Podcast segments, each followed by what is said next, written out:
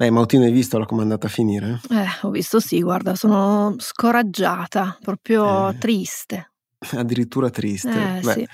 Nell'ultima settimana sono usciti questi articoli di opinione sulla scelta dell'Irlanda di mettere un'etichetta sulla pericolosità degli alcolici. Noi ne avevamo parlato in una puntata, illustrando anche dove sono arrivate le conoscenze scientifiche sulla pericolosità dell'alcol.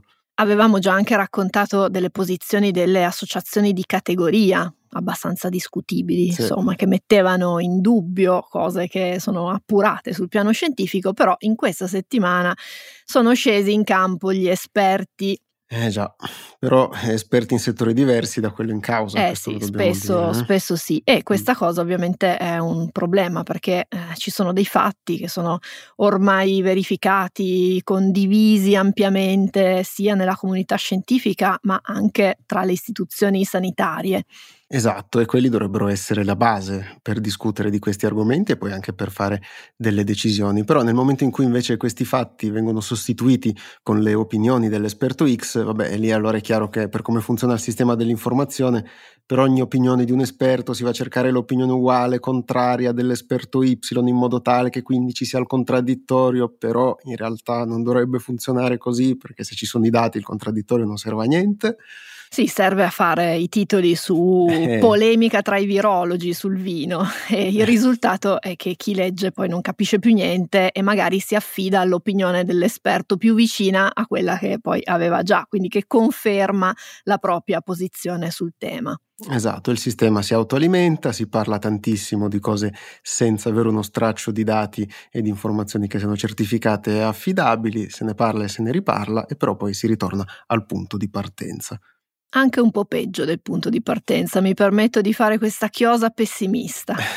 Però per sollevarci, noi intanto oggi parleremo di comete, intimo mestruale di antenati delle banane. Io sono Emanuele Megnetti. E io sono Beatrice Mautino e questo podcast del Post si chiama Ci vuole una scienza.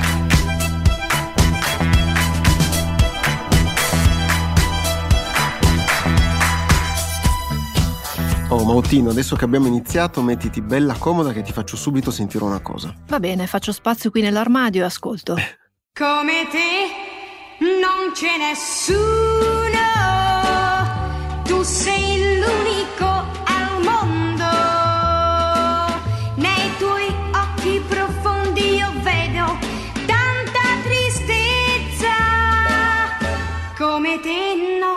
Oh Megnetti, che cosa romantica, guarda, Eh. fi- sono proprio contenta perché finalmente vuol dire che hai riconosciuto il mio Eh. ruolo all'interno di questo podcast. Cioè, Sì. grazie, grazie Megnetti, grazie. Sì, prego, cioè il tuo ruolo lo riconosco, ci mancherebbe. Eh, Però in realtà avevo pensato un'altra cosa, un'assonanza come te, comete, per oh parlare di... signore. No? Vabbè, eh, comunque va- vale doppio, ok. Comunque, Vabbè, finalmente vabbè. dopo settimane di silenzio, censura, autocensure, parliamo un po' di spazio, no? Eh, ci tocca. Ecco. Però lo facciamo tenendo i piedi ben piantati a terra, niente razzi, astronavi, astronauti, astronauti che vanno in orbita o viaggi verso la Luna. Va bene, va bene, dai, hai messo le Mm. mani avanti a sufficienza, dai. Ok, quindi sono perdonato? Sì. Comunque, come avrete probabilmente letto in giro, da qualche giorno è visibile in cielo una cometa che a seconda dei casi è stata chiamata cometa verde o cometa di Neanderthal. Perché chiamarla col suo vero nome pareva brutto, evidentemente, oppure anche perché la catalogazione di questi corpi celesti non è così semplice. Infatti il vero nome di questa cometa da catalogo è C 2022 e 3. Beh, è meglio, è come di Neanderthal, se posso permettermi. Esatto, dopo vedremo anche perché si sono messi a chiamarla così. Il 2022 nel nome indica l'anno in cui è stata scoperta, cioè l'anno scorso, è successo a marzo, ma non è questo a renderla speciale, considerato che ogni anno vengono scoperte centinaia, a volte migliaia di nuove comete. Quindi perché ne stiamo a parlare così tanto? Eh? Eh, se ne è parlato molto perché al di là delle tue passioni per gli oggetti spaziali e astronomici in generale, le comete hanno un loro fascino. Insomma, tra tutte le cose che, che stanno lassù nel cielo, forse sono quelle che hanno più fascino, sono molto evocative e anche senza andare a scomodare quella che per la tradizione seguirono i re magi, di questa cometa qui in particolare se ne parla molto perché potrebbe diventare visibile a occhio nudo, quindi potremmo vederla lì su nel cielo. Ovviamente a patto di essere in un posto dove c'è poco inquinamento luminoso e sereno, quindi con un cielo senza, senza nuvole abbiamo detto che potrebbe essere osservata perché con le comete condizionale è sempre un po' obbligatorio. Sono dei corpi celesti poco stabili, subiscono tantissimo l'influenza del Sole e le loro caratteristiche possono cambiare molto velocemente, per cui insomma speriamo di vederla, ma non è detto che riusciremo a farlo. Eh, esatto, quindi prima di tornare però a C barra 2022 e 3, adesso mi sto ostinando a chiamarla così, vediamo che cosa sono effettivamente le comete, no? Eh, vabbè, intanto possiamo dire che ci fanno compagnia da sempre, tanto che il loro avvistamento è indicato in cronache, disegni, illustrazioni che sono anche vecchi di millenni. Quindi pensate che cosa dovesse significare anche per civiltà antichissime vedere apparire in cielo una grande striscia luminosa che prima non c'era, restava lì per qualche notte e poi puff, spariva e non tornava mai più. Eh, caspita. Eh, senza avere le giuste conoscenze, non stupisce che per molti quegli eventi fossero considerati presagi di sventura o comunque di grandi cambiamenti. Anche tu facevi riferimento forse alla stella cometa più famosa di tutte. Furono poi necessari molti secoli prima di scoprire che in realtà una cometa è uno dei tanti fenomeni astronomici e per comprendere soprattutto, grazie al lavoro di Edmund Halley, al quale poi è stata anche dedicata una delle comete più famose che porta proprio il suo nome, si scoprì che una stessa cometa può venire a farci visita più di una volta a distanza di molti anni, cioè ogni tanto ritornano. Però da dove vengono queste comete che vanno e vengono? Ah, adesso lo spiego io, forte Vai. della mia conoscenza della, dell'astronomia. Allora, se eh, voi che ci ascoltate pensate al sistema solare e agli otto pianeti, ci mettiamo anche Plutone, lo aggiungiamo. Ma sì, dai. Mm, come extra, però io dai, non lo riconosco. Va bene. Ah, a me piace invece Plutone. Comunque, se pensate a questo sistema solare con questi otto pianeti più Plutone che orbitano attorno al Sole, l'ottavo, quindi il più lontano di tutti, è Nettuno. Però se noi ci spingiamo ancora oltre, dove il Sole è un puntino luminoso in lontananza molto labile, troviamo una gigantesca nube sferica di corpi celesti relativamente piccoli e ghiacciati. Quest'area che è troppo lontana per essere osservata con gli attuali telescopi e che quindi noi ipotizziamo che esista sulla base di altri dati che ci arrivano dagli studi degli astronomi, si chiama nube di Oort, con due O iniziali, dal nome dell'astronomo olandese Jan Oort, che negli anni 50 riportò in auge l'idea già esplorata in precedenza da molti astronomi, quindi dell'esistenza di questa nube. Come fa fantascienza il cognome Ort? Bellissimo, sembra, ti ricordi? Mi chiamo Mork, vengo da Ork. nano nano la tua mano. Esatto. Questa nube di Oort è quello che rimane di una grande nebulosa dalla quale si formarono il Sole, i nostri pianeti qui del, del Sistema Solare, um, in un tempo che eh, possiamo collocare a circa 5 miliardi di anni fa. In quella fase molto turbolenta le polveri e i gas di questa nube si compattarono via via tra loro portando alla formazione del Sistema Solare per come lo conosciamo oggi, però rimasero un po' degli avanzi, come se fossero così delle, delle briciole, no? della, della farina che rimane sul tagliere quando abbiamo finito di impastare. Ti piace questa metafora, Vignetti? Ottimo.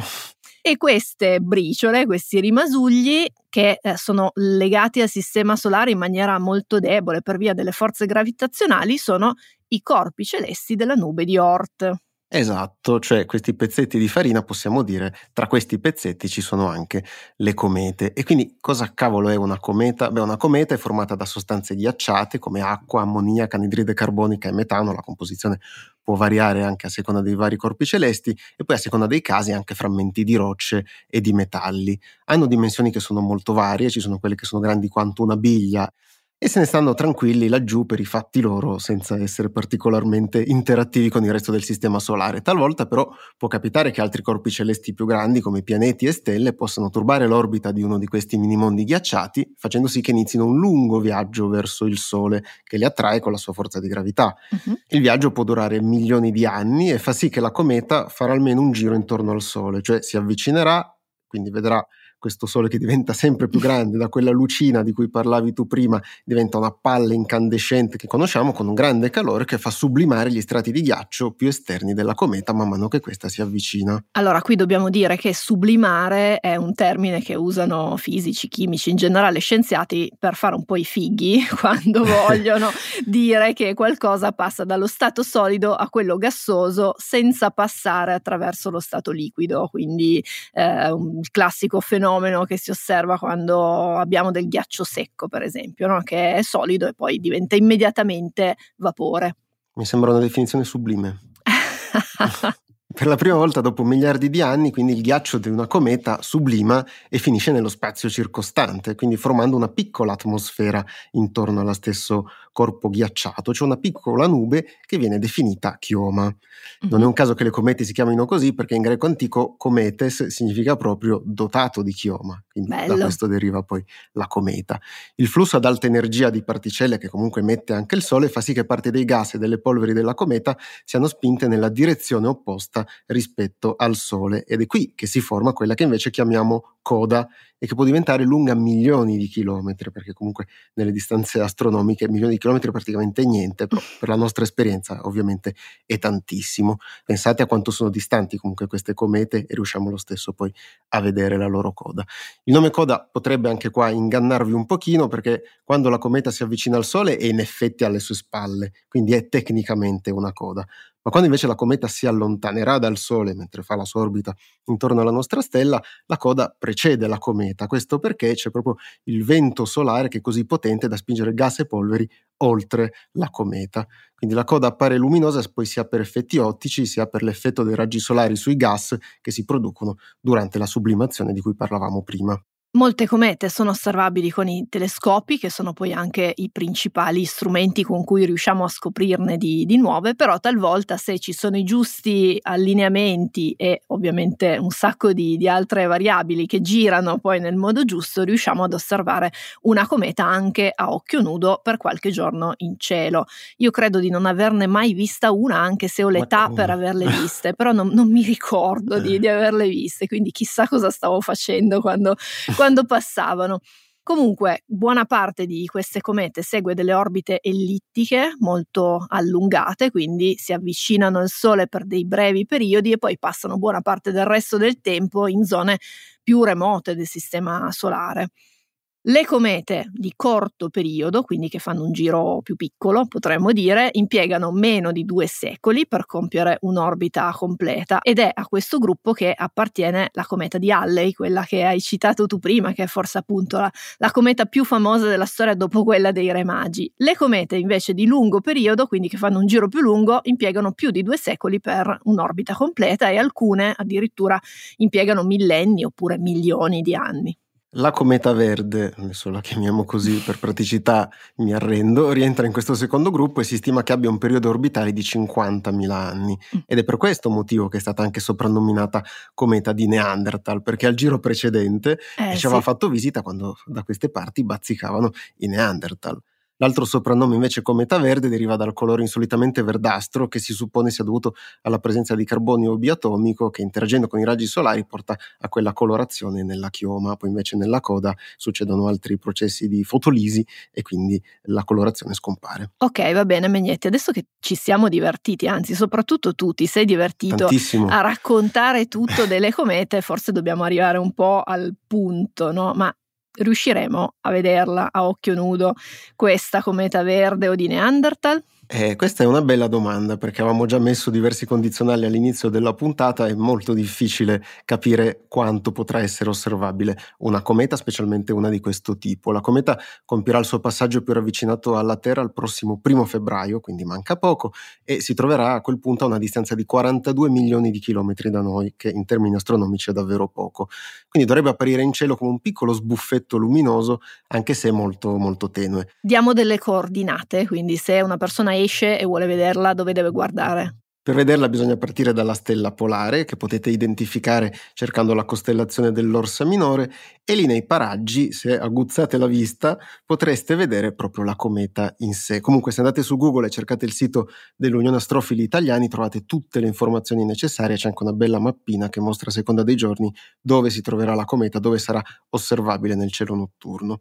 Questo detto però è probabile che avrete bisogno di almeno un binocolo e soprattutto di un punto di osservazione lontano dal bagliore notturno che viene prodotto dalle città, perché ovviamente quello potrebbe nascondervi e mascherarvi la vista della cometa ed è comunque un bel problema in generale, no Mautino? Beh sì, assolutamente, vedere eh, le stellate del cielo a Torino o a Milano, insomma, è, è, difficile. Sai che quest'estate io sono stata in vacanza nel nord-ovest degli eh. Stati eh. Uniti e lì a un certo punto nel mezzo del niente, nell'Idaho centrale, quindi proprio in un posto remoto e dimenticato un po' da tutti, c'era un parco chiamato Central Idaho Dark Sky Reserve, quindi eh, una riserva per il cielo scuro dove sostanzialmente si sono dati delle regole per cui non, sono, non c'è illuminazione pubblica la notte, le città spengono, le, poche città che ci sono, spengono le luci e poi in generale ci sono centinaia di chilometri di nulla che permettono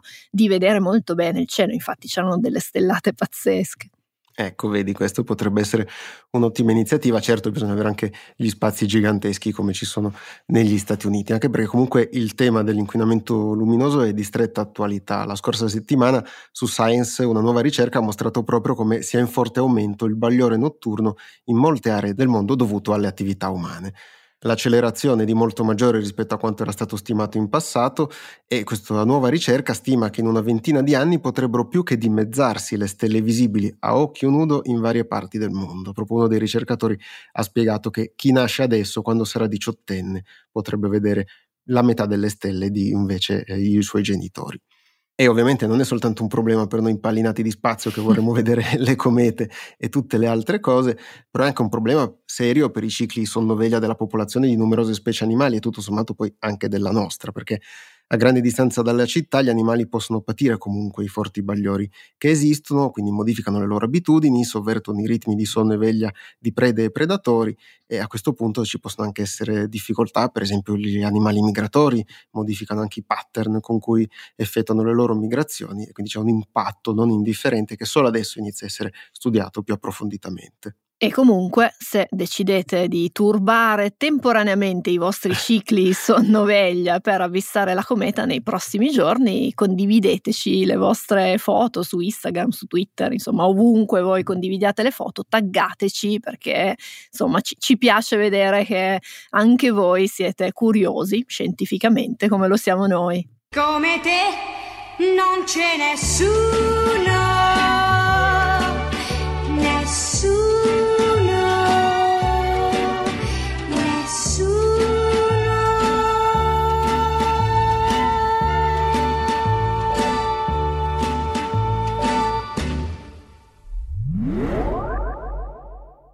In queste settimane si è parlato molto di una class action, quindi una di quelle cause collettive avvenuta negli Stati Uniti che è poi finita in patteggiamento contro l'azienda Things, cioè un brand newyorkese di intimo mestruale. Questa azienda è stata accusata di aver ingannato le proprie consumatrici e i propri consumatori dichiarando l'assenza di sostanze chimiche chiamate PFAS o anche Forever Chemicals, cioè sostanze chimiche perenni che sarebbero invece state trovate in alcuni test indipendenti. Ci avete scritto in diversi a ci vuole una scienza post.it proprio per avere chiarimenti, ulteriori informazioni su questo argomento che poi si ricollega anche a temi che avevamo affrontato lo scorso anno. Sì, diamo due coordinate giusto per spiegare a chi non dovesse saperlo che cos'è la biancheria intima mestruale. Si tratta di biancheria intima, quindi che assomiglia a quella normale, potremmo dire così, che però è progettata per funzionare un po' come un assorbente tradizionale, quindi può assorbire il sangue, però a differenza di un assorbente usa e getta può essere lavata e riutilizzata e di questi tempi in cui insomma l'attenzione per la sostenibilità è aumentata, ovviamente è aumentata sul mercato anche l'offerta di questi prodotti. E questa azienda, Things, è stata una delle prime ad avere successo in questo settore, anche grazie a campagne pubblicitarie che erano molto azzeccate e che erano circolate sui social media, soprattutto su Instagram. A questo successo poi aveva anche contribuito il posizionamento di questo marchio come biologico, sostenibile e non tossico, citando testualmente il loro slogan, che ha permesso poi alla società di vendere questi prodotti a prezzi molto alti, perché parliamo di 30-40 dollari per ogni prodotto. La class action è partita in seguito alle indagini effettuate da una giornalista che, appoggiandosi a un ricercatore indipendente, avrebbe scoperto la presenza di alte quantità, le hanno definite così, proprio di questi PFAS, il cui acronimo sta per sostanze perfluoroalchiliche, che è una classe di migliaia di sostanze diverse usate storicamente nella produzione di tantissimi materiali, dalle vernici agli imballaggi, passando per gli impermeabilizzanti, motivo per cui si usa usano in questo tipo di, di prodotti e che però ha dei grossi problemi di inquinamento ambientale che qui in Italia e particolarmente nella zona del Veneto sono molto sentiti. Noi, come dicevi tu, ne avevamo parlato nella puntata del 2 settembre 2022 e avevamo spiegato che si chiamano perenni perché sono molto resistenti alla degradazione, tanto che in quella puntata raccontavamo dei tentativi in corso per cercare di ridurne l'impatto sull'ambiente. E proprio come vi avevamo raccontato all'epoca, è meglio ribadire che sul piano degli effetti per la salute la situazione non è ancora chiara, perché parliamo di moltissime sostanze che sono anche molto diverse tra loro, alcune sono sicure e altre no o probabilmente no. Alcune sono state classificate come possibili cancerogeni, altre come interferenti endocrini, altre come dannose per il fegato e altri organi, quindi capirete bene che la varietà è molto ampia. Si tratta di un puzzle al quale mancano ancora tanti tasselli, ci sono studi in corso e come ricordano riguardano anche le autorità sanitarie statunitensi, questi studi sono condotti su animali da laboratorio che sono esposti a livelli di FAS molto elevati, di decine o anche centinaia di volte superiori a quella a cui siamo esposti nel corso della nostra esistenza. Soprattutto in Europa poi l'approccio è molto cautelativo, quindi gli enti regolatori li guardano a vista, sono ben controllati, molti sono stati vietati e per molti altri ci sono proposte di revisione in corso. Al tempo stesso ovviamente ce ne sono di consentite e che sono per esempio utilizzate nella produzione produzione dei vestiti. E questo infatti è un punto molto importante da tenere a mente perché la notizia del patteggiamento ha sollevato preoccupazioni sulla sicurezza di questi prodotti, lo abbiamo anche visto appunto dalle richieste che ci avete mandato, però è importante separare il percorso processuale da quello scientifico e di sicurezza. L'azienda Things è stata accusata non perché ha messo in commercio dei prodotti dannosi, ma perché avrebbe ingannato i propri consumatori presentando i loro prodotti come privi di PFAS e di altre sostanze in realtà potenzialmente pericolose. Il fatto di ritrovarli in alcune delle indagini effettuate rende quella comunicazione debole e se queste indagini poi eh, dovessero essere confermate anche truffaldina, motivo per cui c'è stato il processo e poi l'azienda ha patteggiato. E come spesso può accadere, le questioni scientifiche e di sicurezza prendono un po' delle strade che sono diverse. Il primo punto da tenere in considerazione sono proprio i test, cioè il test da cui tutto è partito, che è stato commissionato dalla giornalista, come avevamo visto poco fa, rilevava la presenza di PFAS in maniera diretta e indiretta nell'acqua di risciacquo di questo intimo mestruale, arrivando a misurarne quantità compatibili con l'aggiunta volontaria di queste sostanze alle fibre di tessuto per impermeabilizzarle. Però eh, queste quantità non erano sufficienti per suscitare preoccupazioni per la sicurezza. Altre indagini che sono state poi anche allegate ai documenti processuali escludevano addirittura la presenza di queste sostanze, rendendo il tutto ancora più complicato da capire, cioè ci sono, non ci sono, sono un po' le sostanze di Schrödinger queste. Eh sì, come spesso accade con le sostanze chimiche nei confronti delle quali noi abbiamo un po' tutte le barriere di difesa alzate, il solo ritrovamento di una sostanza o anche solo l'annuncio del ritrovamento di una sostanza ci mette immediatamente in allarme. Però di fronte a notizie del genere dovremmo imparare sempre a chiederci ok, va bene, ma quanta di quella sostanza lì ne hanno trovata e soprattutto quella quantità lì mi farà male? Perché poi le quantità e gli effetti sono quelli che contano. Infatti non è strano che un prodotto di intimo mestruale sia confezionato con sostanze impermeabilizzanti e queste possono essere anche FAS se utilizzate ovviamente in sicurezza, quindi le molecole giuste nelle quantità adeguate. Noi non sappiamo come stanno le cose, nel senso che il processo ha raggiunto il patteggiamento e non sappiamo se ci sono in corso delle indagini, per esempio dagli enti regolatori e dalle autorità sanitarie statunitensi oppure in altre parti del mondo, per cui dobbiamo vedere come andrà a finire senza però necessariamente dover buttare via tutti i prodotti che magari abbiamo a casa di questo brand oppure preoccuparci in maniera eccessiva per quella che è la nostra salute.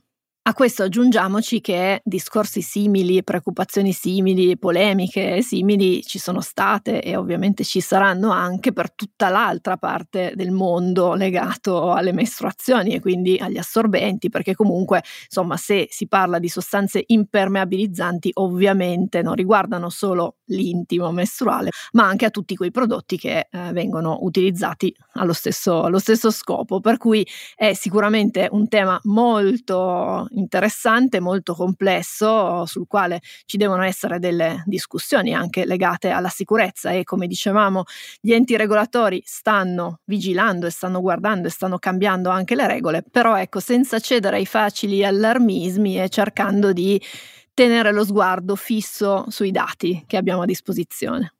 In questo mare inevitabile di incertezza, certo è che deve essere tutto chiaro e trasparente e in questa storia che ha fatto molto discutere sui social, la sensazione di inganno per un brand che si era presentato come migliore degli altri, più sostenibile e sicuro e che si vendeva anche in questo modo e che si è fatto pagare forse anche di più eh, sponsorizzando proprio queste caratteristiche, ha alimentato ulteriori preoccupazioni per la propria salute. Poi qua lo ribadiamo, tutte queste cose dovranno essere verificate anche dal punto di vista della giustizia ordinaria, non solo da quello della giustizia dei fatti scientifici, ma si tratta di due cose separate e che sarebbe bene anche tenere come tali. Di sicuro sono anche una buona occasione per portarci a essere un pochino più critici nei confronti delle aziende che si presentano in un certo modo, quindi andare anche a indagare quando è possibile, ma quello che mi racconta raccontano sarà davvero quello che poi mi stanno anche vendendo. Non è sempre facile, non è sempre semplice, ogni tanto ci proviamo anche noi con questo podcast, però bisognerebbe farlo un pochino di più tutti. Ah, Megnetti, non si finisce mai di imparare. No, decisamente. Eh, ma questo vale anche per le banane. Eccola lì, sono tra i frutti più consumati al mondo, questo lo sappiamo, tra i più pratici da mangiare, anche perché sono già preconfezionati praticamente sono anche super nutrienti. E poi ne era anche un grande fan il tenente Colombo, ascolta qua. Salve tenente. Vuoi una banana? Sono una mano santa. Una mano santa. Sono le migliori. Non so se fanno bene anche qui ai polmoni, ma per lo stomaco e l'intestino sono miracolose. Ah, non lo sapevo. Ne vuoi una? Sì, me ne dia una.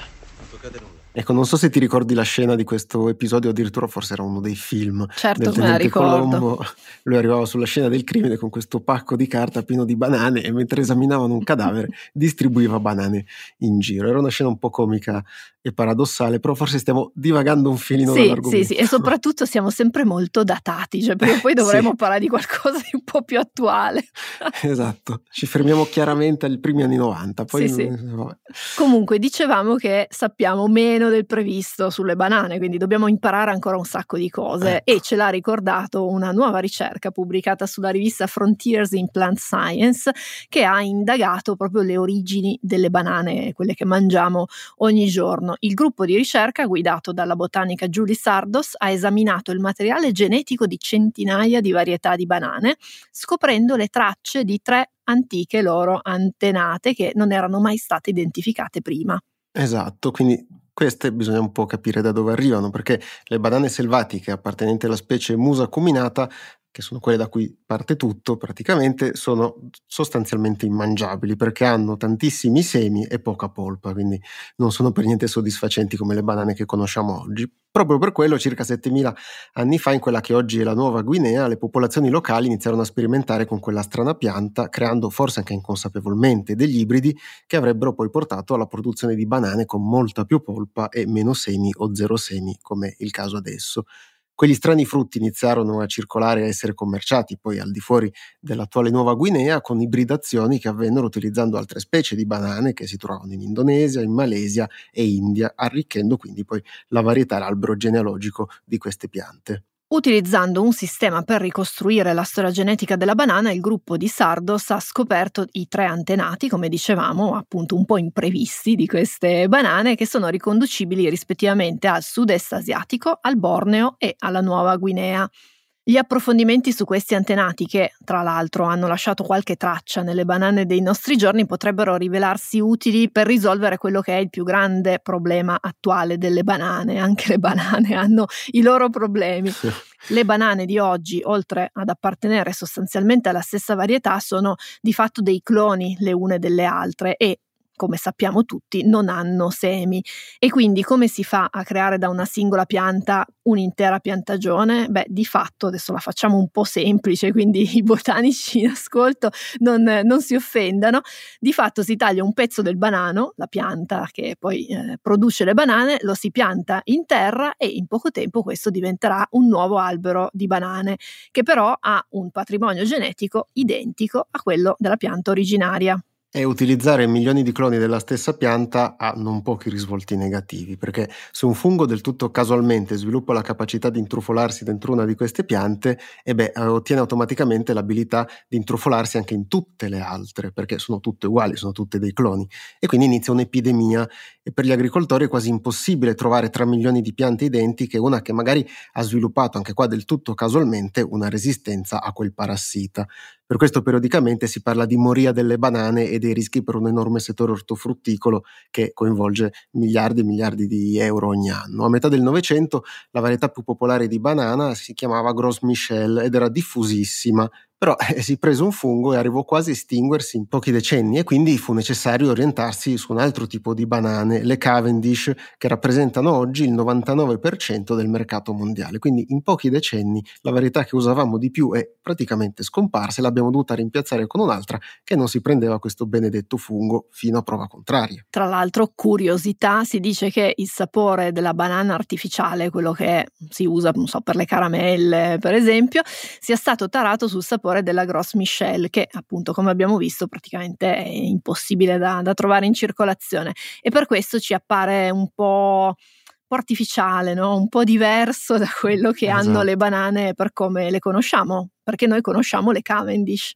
Esatto, questa è la spiegazione che si trova di più se si cerca online, anche se probabilmente almeno in parte è un mito, perché per creare l'aroma di banana si utilizza l'acetato di isoamile, che è un composto organico che si trova nelle banane e che veniva impiegato come aroma ancora prima che fossero così diffuse le banane in giro per il mondo, anche perché dobbiamo ricordarci che soprattutto all'inizio dello scorso secolo mangiare banane era un lusso perché importarle costava tantissimo e quindi non erano così diffuse, erano veramente frutta esotica nel senso più profondo del termine.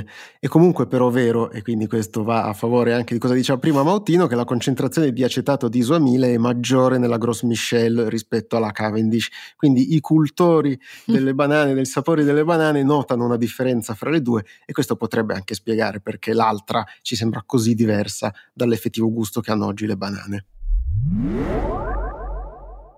Beh dai Mautino, siamo un filo più rinfrancati rispetto all'inizio di questa puntata, no? Diciamo così. Sì, dai, dai. In questo ci vuole una scienza, può essere terapeutico. Dai, va bene, vi ringraziamo per averci ascoltati, vi diamo appuntamento a venerdì prossimo, trovate questa e tutte le altre puntate di Ci vuole una scienza su tutte le piattaforme di podcast e sull'app del Post. Ricordatevi di attivare se volete la campanella sulla vostra app preferita dei podcast così potete ricevere una notifica ogni venerdì quando esce Ci vuole una scienza. Vi ricordiamo di taggarci nelle foto che vorrete condividere della cometa se le farete e vi invitiamo come sempre a scriverci a ci vuole una scienza chiocciolaipost.it. E come sempre ci sentiamo venerdì prossimo. Ciao! Ciao.